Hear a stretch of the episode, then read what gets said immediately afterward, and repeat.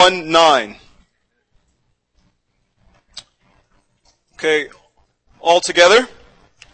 For they themselves report concerning us what kind of entrance we had toward you, and how you turned to God from the idols to serve a living and true God. So let's read this one more time. 1 Thessalonians 1 9. For they themselves report concerning us what kind of entrance we had toward you, and how you turned to God from the idols to serve a living and true God. Amen. Okay, we'll go on to the second verse. 1 Peter 2.25. 1 Peter 2.25.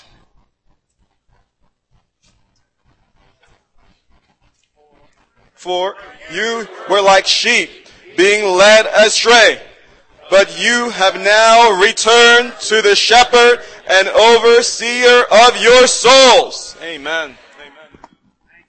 Amen. In this session, we'll start by spending some time to cover outline number two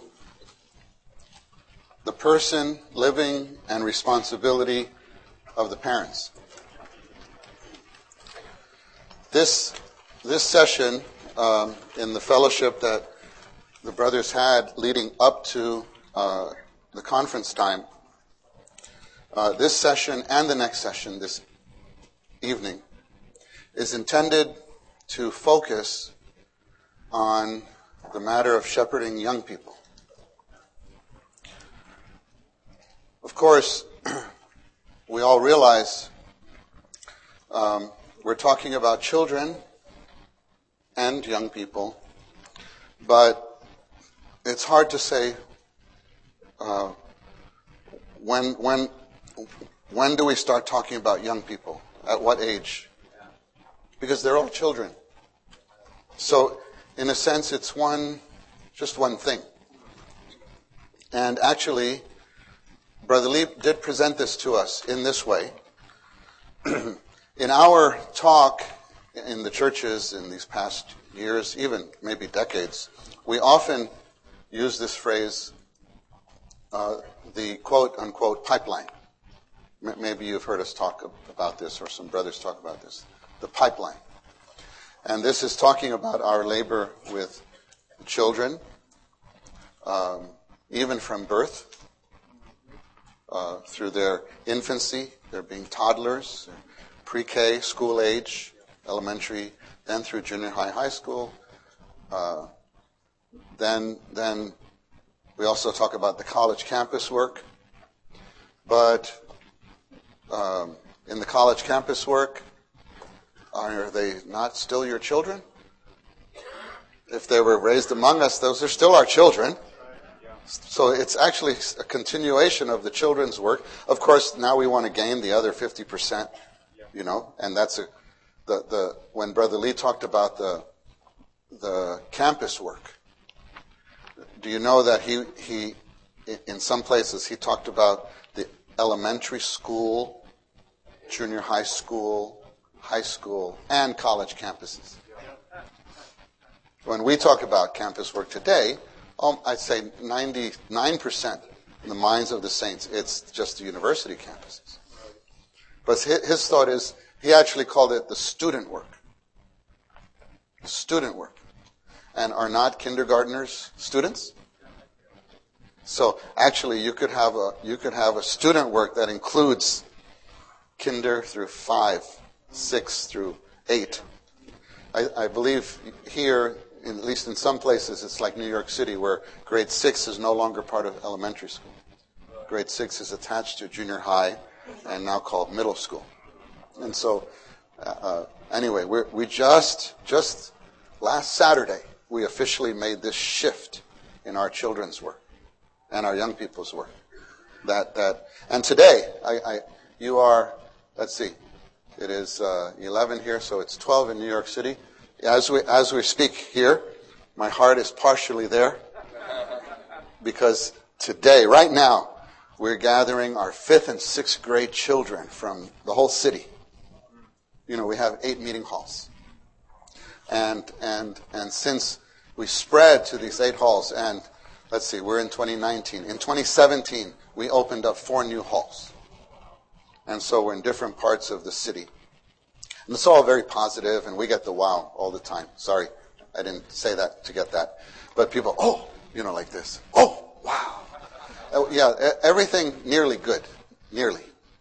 The spreading and a um, possibility for more saints to function, bear responsibility, gospel opportunities, all that was been marvelous. But, and, and we paid attention to the matter of the children and the young people. Because we, we, we learn lessons from other places. When you spread too quickly, sometimes there's been neglect and there's been some loss. And we paid attention, but we still suffered loss. We still suffered loss. And so, so we realized we, we need to reevaluate the situation.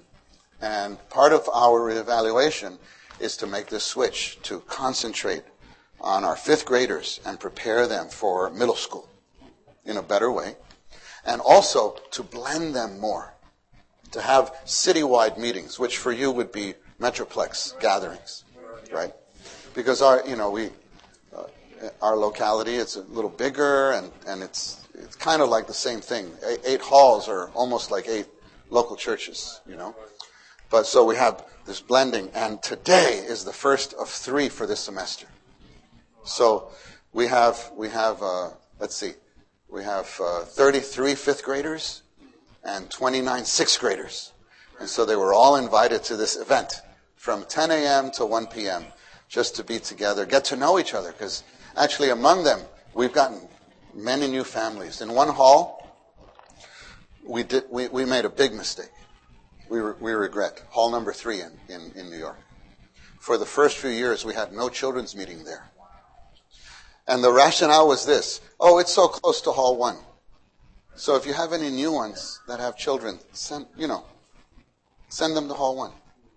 And we were renting a facility like, like Taipei, that is just a room in, a in a hotel. And so we didn't have adequate place to take care of them. But then we realized, no, we can't do that. We need to, we need to start the children's work. So we started the children's work. Within two months, we had 50 children. That's wow. Yeah. And the meeting attendance in Hall 3 went from 175 to 225 in two months. Just because of the children. Just because of the children. So that kind of forced us now. We had to split that hall into two halls. But in splitting the halls, you know what happened? We, we, we split up friendships. Because the kids were used to being together. Now on the Lord's Day, they don't see each other. So we need the blending times for the children to be together. So at the break time, I, I got a picture.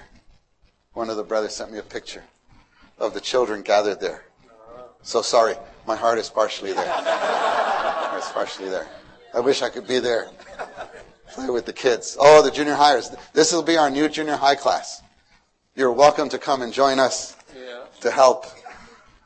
This will be our junior. We're aiming toward. We're aiming toward this this coming uh, August when we have our true school.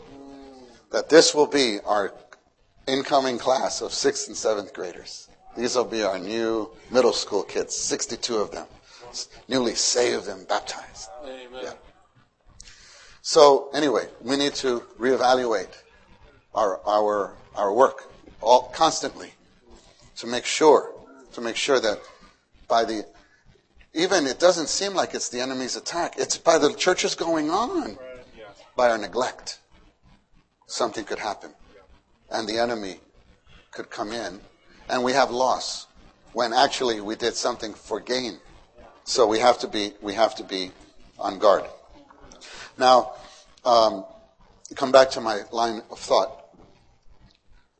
Pipeline. We talked about pipeline, but actually, when Brother Lee presented this, he used the word one piece.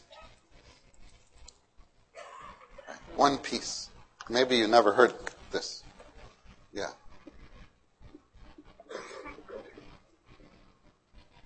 Did I spell it right? Right? I-E? I-E. Yeah, not, you know, peace, but a piece, a piece. One piece. Like a piece of a puzzle, yes, a piece. He said the work with the elementary school, the junior high and high school, and the college campus work are all related together as one piece. That was his sentence. This is in the collected works, 1983. Now, I heard the spoken message. He said this in the translation. That's in, now, you know, the, the collected works just came out. It, it actually says one work. The brothers thought that might make it clearer because he didn't elaborate on this. But I'd like to elaborate on this because this is what he said. One piece. You know, when you have the so-called pipeline, that uh, our realization, uh, all the brothers realize this, between, I think we talked about this yesterday, between a child in elementary school growing up among us in the children's meeting, now they get saved and baptized. Now they go to the young people's meeting, that's a transition. And many of them like that jump. Some of them have a difficult time. So that's like putting two pieces of two pipes together. And then we're, you know, we realize that's the place where you could have the most loss. So we pay attention to that. Okay. But how about if it was just never two pieces? How about if it was just one piece? Then you don't risk anything. So, those who are serving the young people, saints, you should get to know the children. Just get to know the children. Know their names beforehand. Know them when they're in fourth grade. Say, hey, you're in fourth grade. Two more years. You're going to be with me. Can't wait. Don't you think after they get baptized and then they go to the meeting, you're there. It's different. It's different just because you're there. And we tried to do this. We exercised. And not 100%. And one person can't do it all. But uh, we, we tried this. I would like to. When I, when, when, when I knew, uh, it's been years since I served the junior high seventh graders, but I did. And I served, I, you know, I, I had two periods of time. I did this purposely. I served one group from seventh grade to 12th grade. And I stayed with them all the way through. We used to have classes on the Lord's Day morning. I'll talk more about this tonight. Classes on the Lord's Day morning by grade level. And I had this one group, and I followed them because I was actually, forgive me if you were in that group, I was studying you. I was studying just young people. How do they change? Not just Christian young people, our young people, uh, just young people. And I have to say, especially to the brothers and sisters who are serving young people, especially you have young children, I want to tell, I, I meant to get, testify this yesterday when we met with some of the brothers. It has been a great benefit to me to serve the young people and then have young children. And then I, I applied what I learned serving young people to my children. And opposite too. But we talked about the standards thing before, right? We talked about standards. You know, it's very interesting. When a new one comes to our meeting, especially in the campus work, and I mean college campus, so you get a new one, and they, you know, nothing against earrings or whatever, but uh, it's just a guy and it's got an earring or his, you know, her hair is purple. You don't care. They're a new one. And they're like, come on in. And this one brings his girlfriend. You're like, more the better. now you're having a young people's meeting. And one of our kids, purple. You're like, oh Lord Jesus. Where did we go wrong? Oh, they put one little thing there, and we're like, oh, oh Lord. We have different standards. And I'm not saying that just anything goes. No, of course I'm not saying that. And you understand that I'm not saying that. But we react differently to our, our own children and the church children. And that is manifested. And that has created a culture. And some of them reject it. And we didn't realize. We pushed them away. Just by our little reaction, little facial, facial contortions. Or what Brother Lee says in that little booklet, How to Lead the Young People, he says, We purse our lips. Did you, did you read that? We, just, just a little.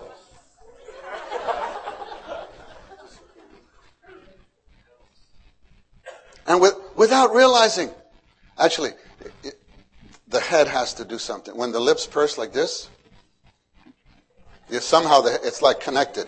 Purse, and you just.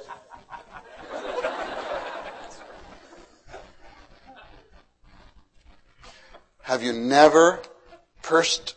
Uh, this is not even terminology for me. But have you never pursed your lips at young people? Like, in the church. And from that family.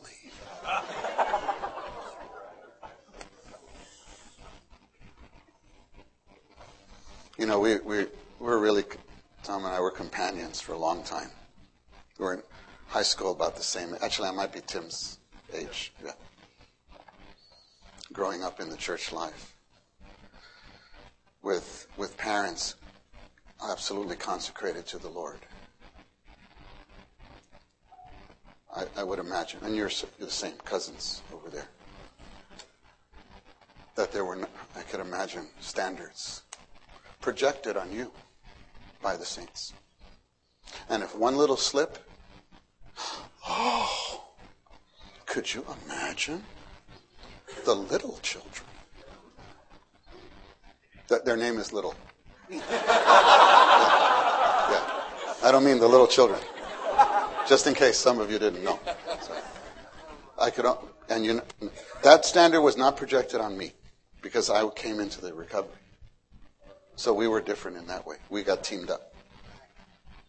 But it was projected on my children. Because things happen, and my son was not an angel. He's still not. But there were times when saints would come. Brother Ricky, I'm so surprised that your son. And, you know, we have to be one with the serving saints. So I said, Thank you for telling me. And I deal with my son. You have to respect the authority. But I have to be honest with you. In my heart, I asked, Why?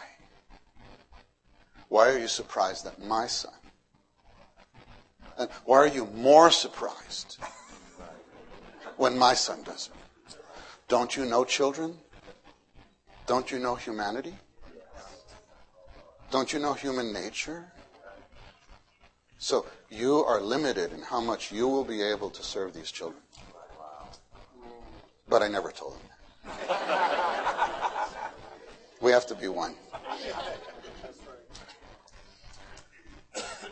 But why? Why do we have project standards? Unfair standards a lot of those things the earring, the color, the things uh, the, those are phases. Just ride along with them. They'll be gone soon, many of them. There are other things. Yes, I know. We'll talk tonight. There are other things, more serious. But most of the things are just phases. If you can ride out the roller coaster, get to the end of the ride, they'll be on your team. They'll even follow you. Look at them. They're, they're, they're, they're, their dads. They're their dads. Another generation. Those are the patterns. Those are the patterns, actually, I have to say. Those are the patterns I had when I was growing up.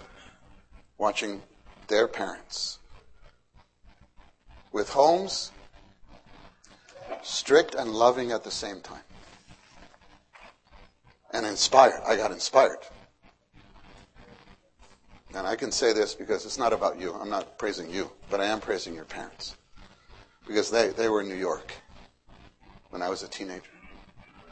And I saw, I, I actually have to tell you, Joe, I never saw a family more strict than your family. And more loving. I said, What is this? I was 15 and I could read it.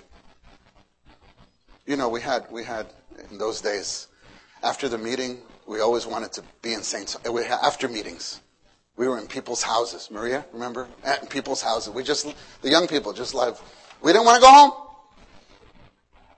We just were in each other's homes, and, and their home was one of the homes that we wanted to be in. I have five, right? There are five of you? Five kids. Actually, I used to babysit him and his older siblings, not, not Joanna. But I, I saw that. Strict, yet loving. I thought, how did, how did she do that? So I studied. I studied this family because because I did I didn't see that. I didn't see that in my girl. My my parents loved. I mean, they loved us. But my father's not a believer, so I didn't have that kind of role model. Brother John was my role model. And I said, that's what I want for my family. And we have families like that in the church life that can be our patterns. Oh, there you are. The brother's there. We used to spend time with him. I, I got invited to their birthday parties when we were in high school. Strict, but loving. And then they all, they all follow in these families. They all follow loving the Lord. And there are other families like this among us. Learn the principles. But one big thing is this, saints, I do believe from my study, is mm, our standards. Our standards. To be receiving so that according to 1 Thessalonians, we can have an entrance into people's hearts. An entrance. Paul, Paul said, right? What manner of entrance? You know. He's, he was calling on their conscience. You know what kind of entrance we had towards you. When he said this to them, I, I feel like probably they had a very kind of warm, like, yeah, Paul, you could tell us anything because you had an entrance. And that's what we want for all of our second generation. And, and we have to realize, we have to realize, again, one piece. So they're always our children. So they're growing up.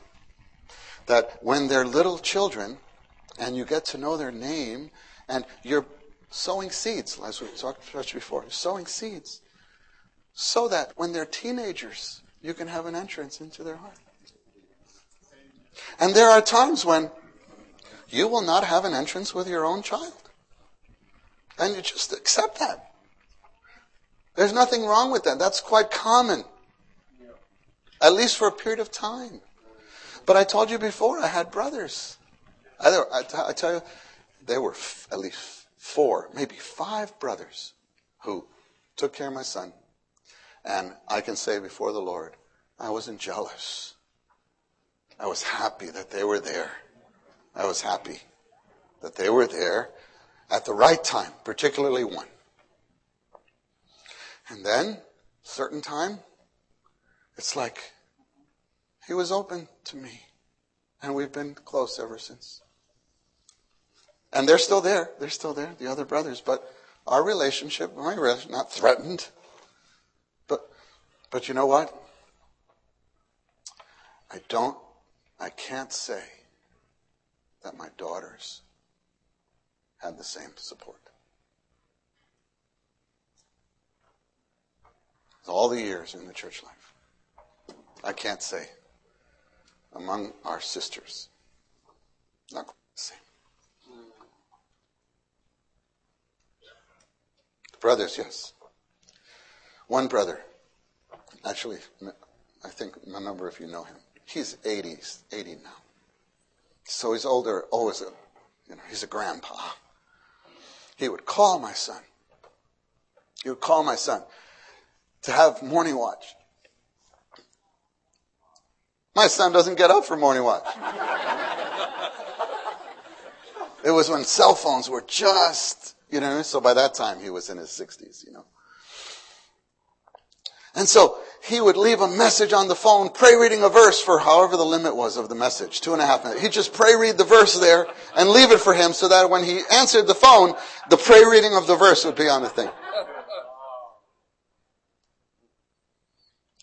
So my son would hear the, the, the ring, see, oh, it's brother so and so. But later he'd listen and there he was.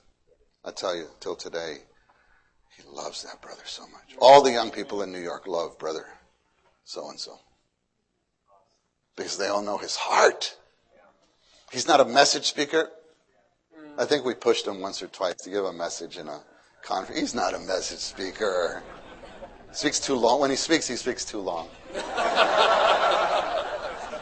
everybody loves him. Everybody loves him so much because of his heart. He has an entrance Amen. to nearly every young person. Wow.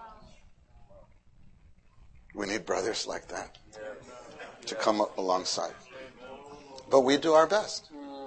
We do our best. I'm not saying we never have an entrance with our children. Surely we, we have. Surely we have.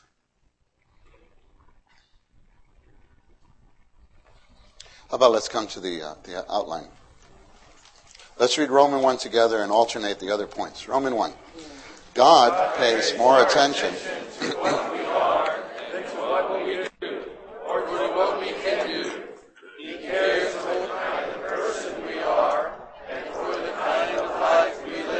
Uh, brothers, A, please.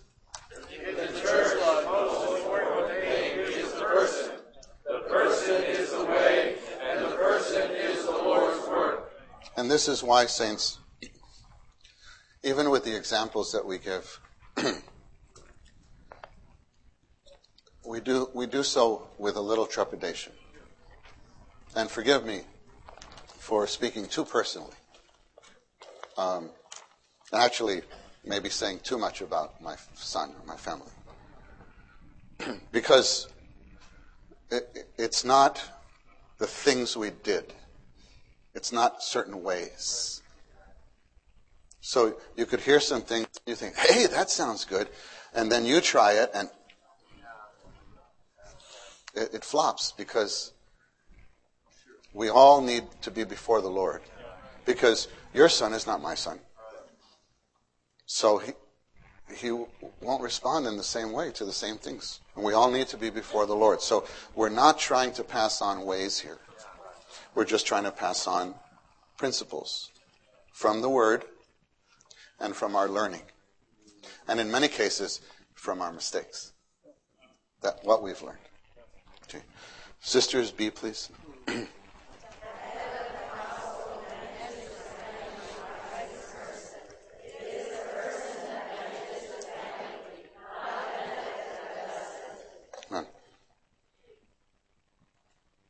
Let's go to uh, Roman 2 together.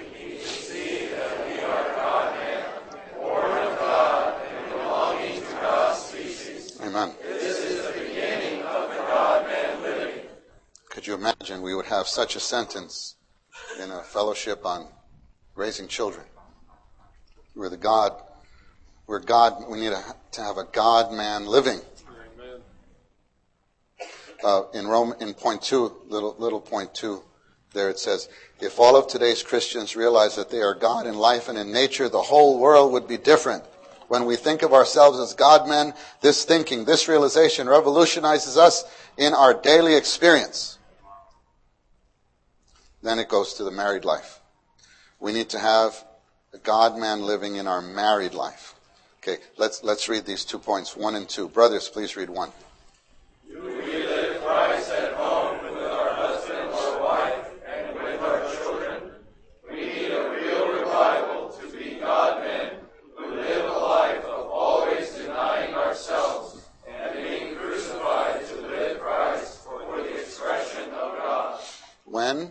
Are at home. It's just what we do. We, we let our guard down. And we are very real. And that's home. You should be.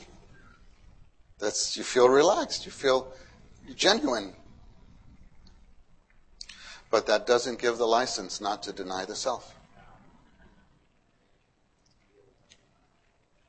So when we're around the table or we're just at, at home in the kitchen and the children are, saints, I would say especially be careful of our, of our words. And especially of our speaking concerning the saints or concerning the church in a not 100% positive way. Please be careful. If you feel the need to do that, please do it behind closed doors. But understand that most closed doors are not soundproof.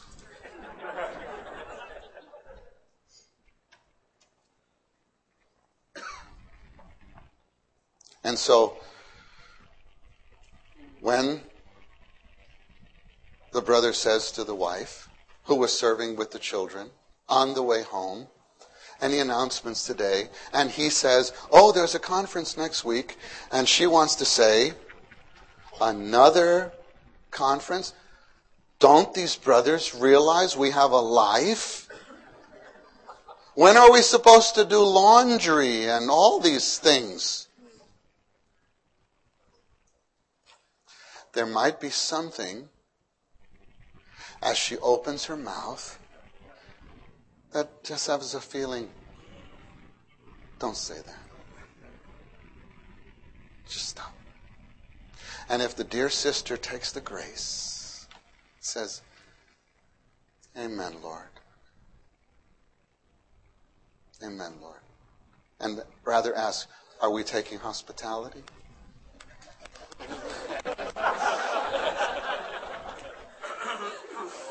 You know what you've done? You've just sown a little seed to those two little souls in the back seat. Because you denied yourself. So, this is what Paul was talking about, although we might think of it in, in that it's beyond our experience, it's not. It is death in me, but life in you. That's the cross. And the cross comes, or we have opportunities for, to experience the cross at home, speaking to our spouse, probably more than in any other environment in our entire life. Point two, sisters.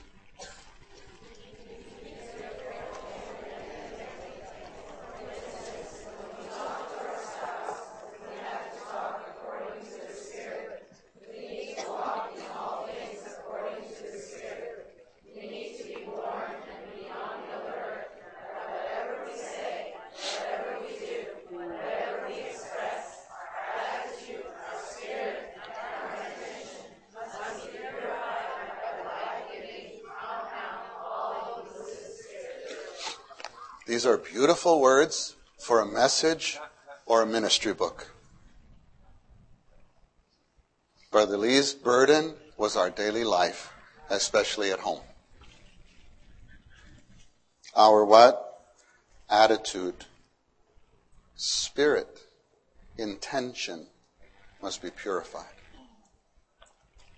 Have you never been on the phone having fellowship? Amen. And then the little child comes in. Daddy, daddy, daddy, daddy, daddy. So, what? With the, or that should be, what? Can't you see? And then, dear, and she's in the other room. What? Your son?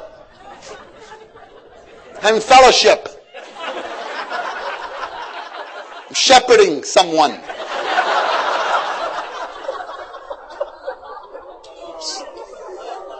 So they go. You're, amen. Yeah. Never. And not only a seed is being sown, but often enough, don't you think the little child figures out that that face, that expression, only two people have the privilege of ever seeing that face mommy and me.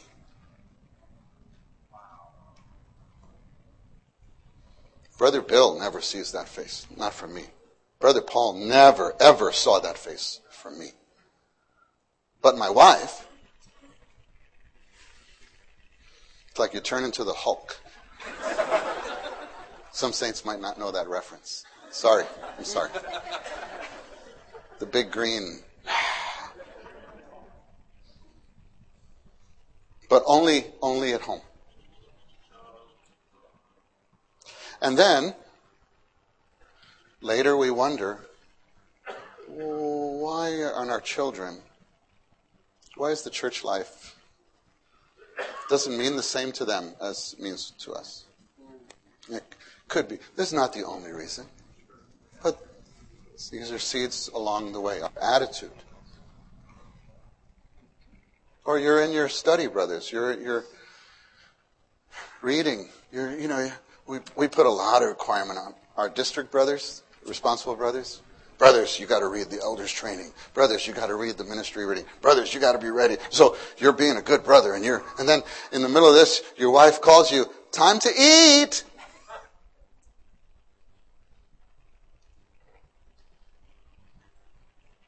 Or just calls your name and you're like, what? What? Uh, it's just the attitude. Or you might just say, fine. I'll be there in a minute. You're reading the ministry. Is there not enough supply? So just one little thank you, dear. Uh, but right away. Sorry, maybe your household's different. Blessed are you. if that's the case. But we answer our children and our spouse very differently, our family members. Or if you're in the sister's house, or in your brother's house, the ones closest to us, there's very little denying of the, of the self. And that's what the children see. And when they're in the young people's meeting or the children's meeting, they only see this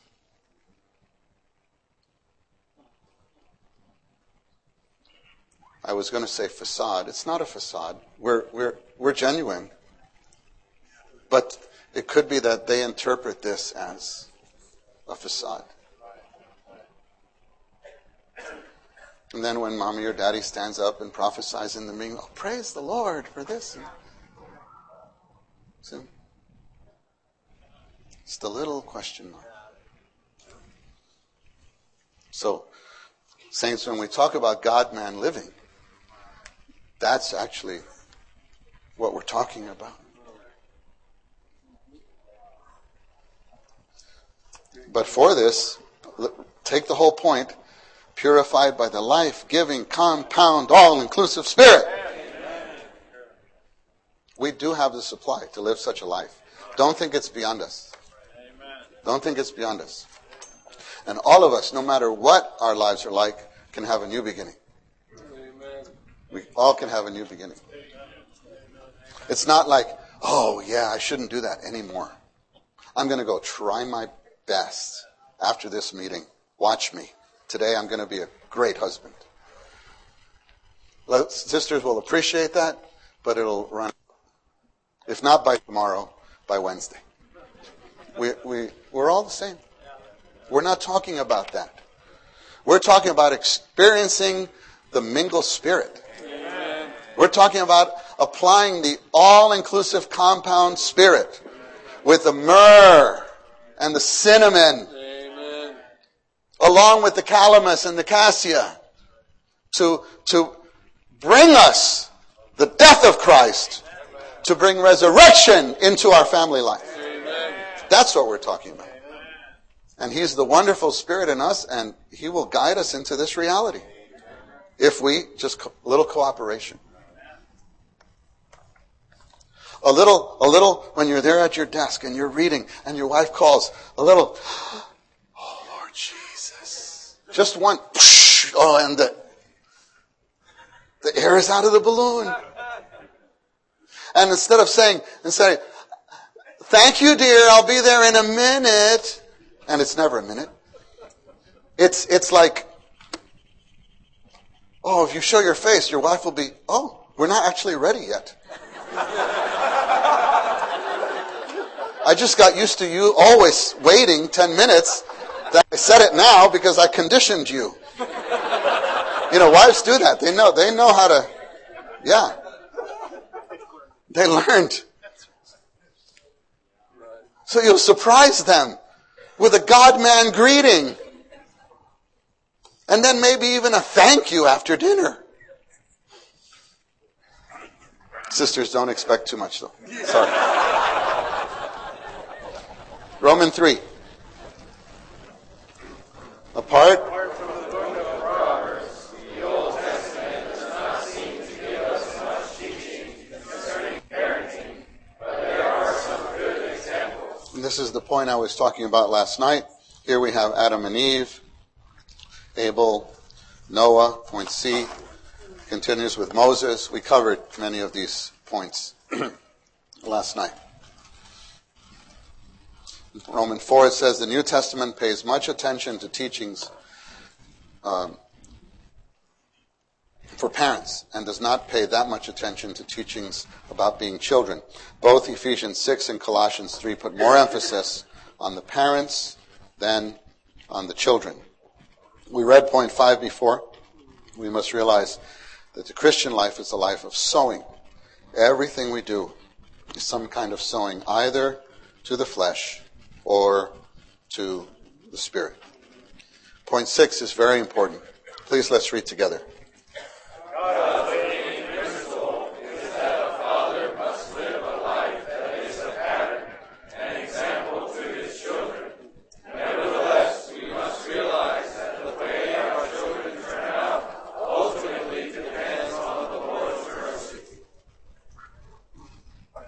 Therefore, we must do our duty to live a proper life as an example to our children, but we should not be discouraged or proud. Not be discouraged or proud because of how our children turn out. Jacob and Esau were twins, but Romans 9 shows that their destiny depended on God's selection. The best and most proper way to be parents is to live as an example to our children and pray for the Lord's mercy. If our living establishes a proper standard, we are not liable if our children behave badly. However, if we do not live as a pattern, our children's bad behavior is our responsibility. In order to be a good example, we must love the Lord and His Word, deal with sins, hate the self, learn the lessons of the cross. This will be an example not only to our children, but also to all the saints. Saints, I hope that we can apply all these things in a prayerful way in our family life. I would like for us to read from the book of Luke.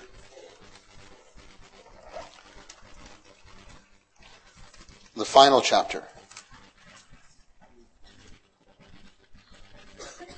Luke 24.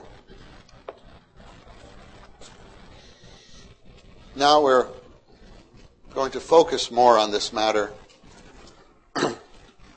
we go till 12:15, brothers, right? 12:15. We're focused on this matter of the shepherding of the young people. And here I'm being more specific of the teenagers. and I think I think this applies when I say really when I say young people, maybe broader than teenage, I do mean from the sixth graders all the way through the college students. And I would say even the young the young adults.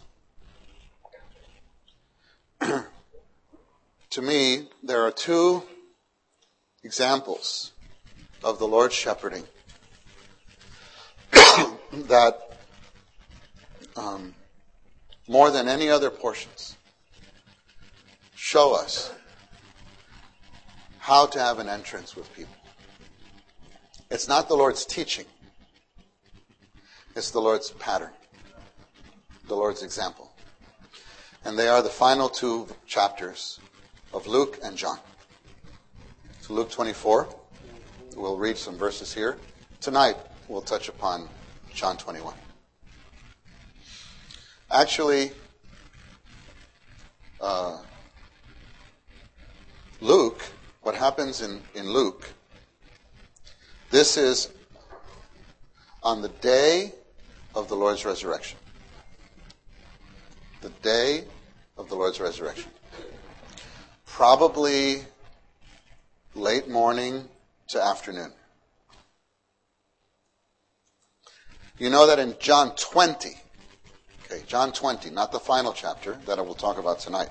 In John 20 is one of the most important chapters in the Bible. This is also the day of the Lord's resurrection, John's, John's version. And John presents what happened in the evening. The Lord comes. Peace be to you. They're in the upper room, nervous, and he breathes on them. And the church is born at that moment. Right? He comes into them as the Spirit. Okay. Luke covers the hours before that. What is happening? You probably know this story. There are two brothers who they hear the reports that Jesus got resurrected. The sisters, early in the morning, they, they went to the tomb to anoint the body, wondering who's going to remove the stone. And then they get there, stone's removed, and body's gone. Then the angel appears to them.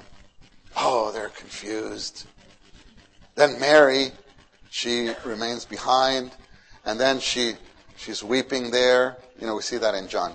Uh, oh, she thinks this this man is the gardener. This, what have you done? Where have you taken him? And then and then Mary, and then he, and then she comes and, and he says, "Don't touch me. I have not yet ascended to the Father." And of course, then she goes and reports, and, and Peter and John, they race to the tomb. He's not there. So they go back and testify. And, and partly it's re- kind of rejoicing, but very confusing. It's a very confusing few hours for them. I, again, as I mentioned last night, sometimes we read the Bible and we just, we don't think about what did they actually feel for those few hours? What were they thinking? Did you, are you sure? Was it the Lord? Was it the Lord? Mary, you might be seeing things. Anyway, these two brothers, verse 13. And behold, two of them were going on the same day to a village named Emmaus, which was 60 stadia away from Jerusalem. You know, by the end, not by the end of the story, by, by around verse uh, 28, but by verse 28, they reach their destination. Or at least to it, they, they reach a point where there's a crossroads. And they, they're, you know. Do you know what 60 stadia is? It says it in the note. Seven miles. So these two brothers, how long does it take to walk seven miles? They, and they were not, you know, they were sad. You know, when you're sad, you walk slower. They were just. And then what happens? You know, they should not have left. Where should they have been?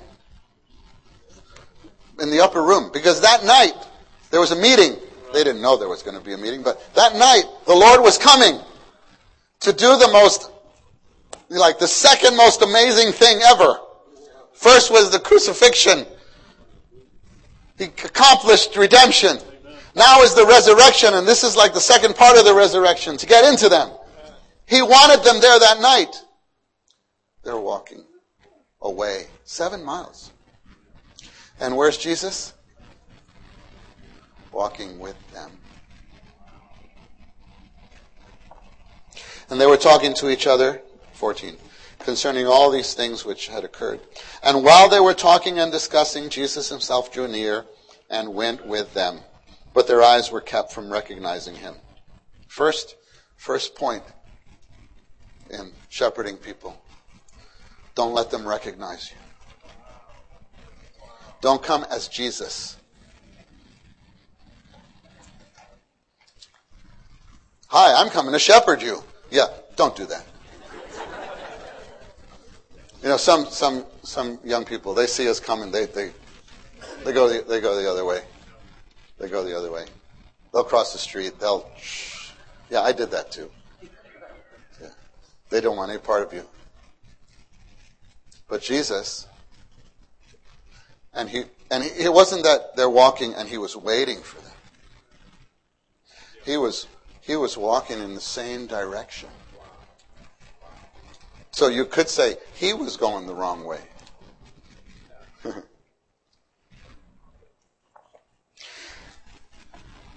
and he said to them, What are these words which you are exchanging with one another while you are walking? And they stood still looking sad. You know, he asked a question. And I, I, I, I, like to tell the saints whenever Jesus or God asks a question in the Bible, you know, he already knows the answer. and so, technically speaking, a, God, should, God should never have to ask a question. So, whenever God asks a question, it has a purpose, and that is to the askee, not the asker for the benefit of the person he's talking. Like when he said, Adam, where are you? It's not like, hmm, where did I leave Adam? He said that to touch Adam's conscience, to hear the voice. So he had this purpose. So this is the second point. How to shepherd people? Ask proper questions. And the proper question is not, did you read the Bible today? Did you go to the meeting? Are you going to the conference? Not these kind of questions. Ask about what they're talking about. What, what are these words that you're exchanging. And one of them, 18, Cleopas, by name, answered and said, let, let, please, not only read this, please try to pick up the tone in which he said this. Do you alone dwell as a stranger in Jerusalem and not know the things which have taken place in it in these, day, in these days? It's like, where are you from? A little, you know, condescending. And what does Jesus say? He said to them, uh, What things? So Jesus played along. This is our God. This is like God. Knows everything. Before you say it, He knows it. But He's just Talk to me, talk to me. He just wants you to talk. What kind of God is this? What kind of God? This kind of God. The shepherd of our souls. We have to learn how to do that. So, so then they said to him, the things concerning Jesus, the Nazarene, and so on, and but that we were hoping in verse 21, he was the one who would redeem Israel. 22, moreover, the women, they were amazed and this and that. And, and, and then it goes on. 25, finally, finally, he says. And he said to them, Oh, foolish and slow of heart to believe in all that the prophets have spoken.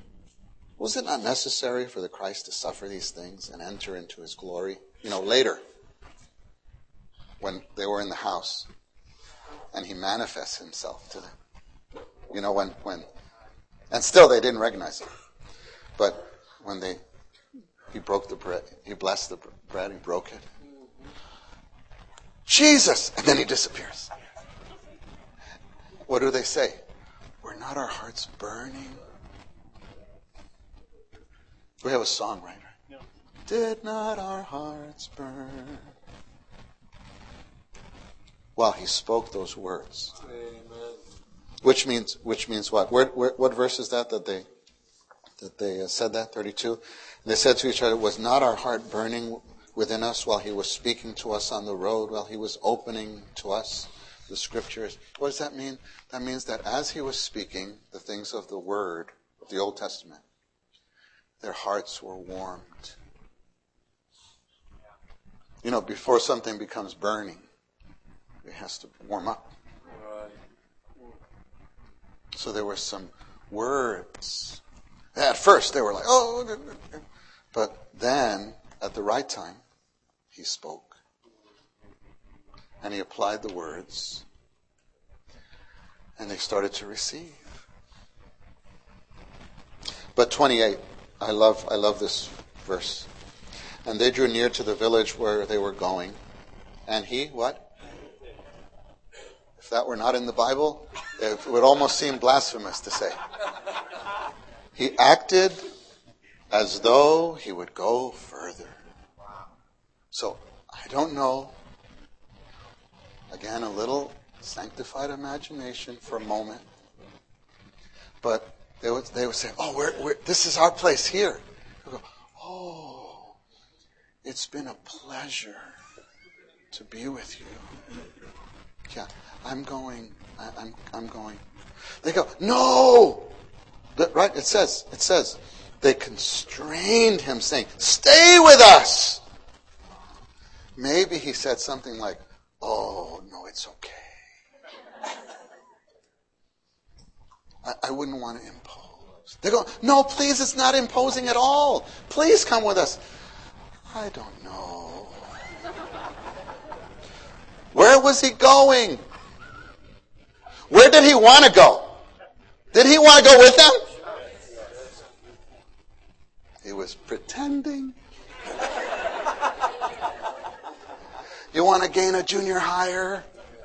You just pretend sometimes pretend to go along, pretend to be interested in what they're interested. That little booklet, How to Lead the Young People. The first point is be interested in their things. There are a lot of things I'm just not interested. Pretend. Take the God man pretender. Take, take the one who would take the cross to just go along in something you're not that interested in. But just be into it for a little bit to open their heart. That's what Jesus, that's the example that we have. It says he acted as if he would go for he wanted to go into that house he wanted to reveal himself to them he wanted them back in the upper room he got it all how step at a time seven miles later if it was me i would have done the balaam way you know balaam with the donkey. You'd be there with the fire, the, you know, the Balaam and Balaam's donkey, and then the donkey sees the, you know, the angel with the flaming sword, and then tries to get away. You, you know the story, right? And then Balaam starts hitting the donkey, and then the donkey says, "Why are you hitting me?" And that's not the miracle. The miracle is that Balaam answers back. Balaam, Balaam's like, like ah! the donkey's talking. No, Balaam starts conversing with the donkey. That's the real miracle in the story. And so, and so, oh, and then the angel, you know, says, oh, your donkey saved you. Yeah, I would have been there like that. And that's how we are with the junior highers, with the young people sometimes. Where are you going? Get back to that meeting.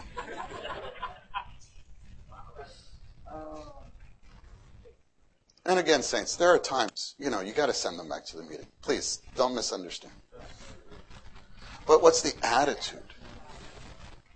Can we walk with them just a little bit in order to get them come to come back? We've made many mistakes, but we've also learned some lessons. And in the Lord, this is, this is our God man. And it isn't, isn't it interesting that we only see this in the book of Luke? When we talk about the humanity of Jesus, this is part of the humanity of Jesus. And he knew how to reach people's hearts. Maybe we'll stop here, continue this evening. Amen. Is there still a little time for some sharings? Amen. I always think it's good to pray though before we have some sharing. So how about we take a minute or so with some around us?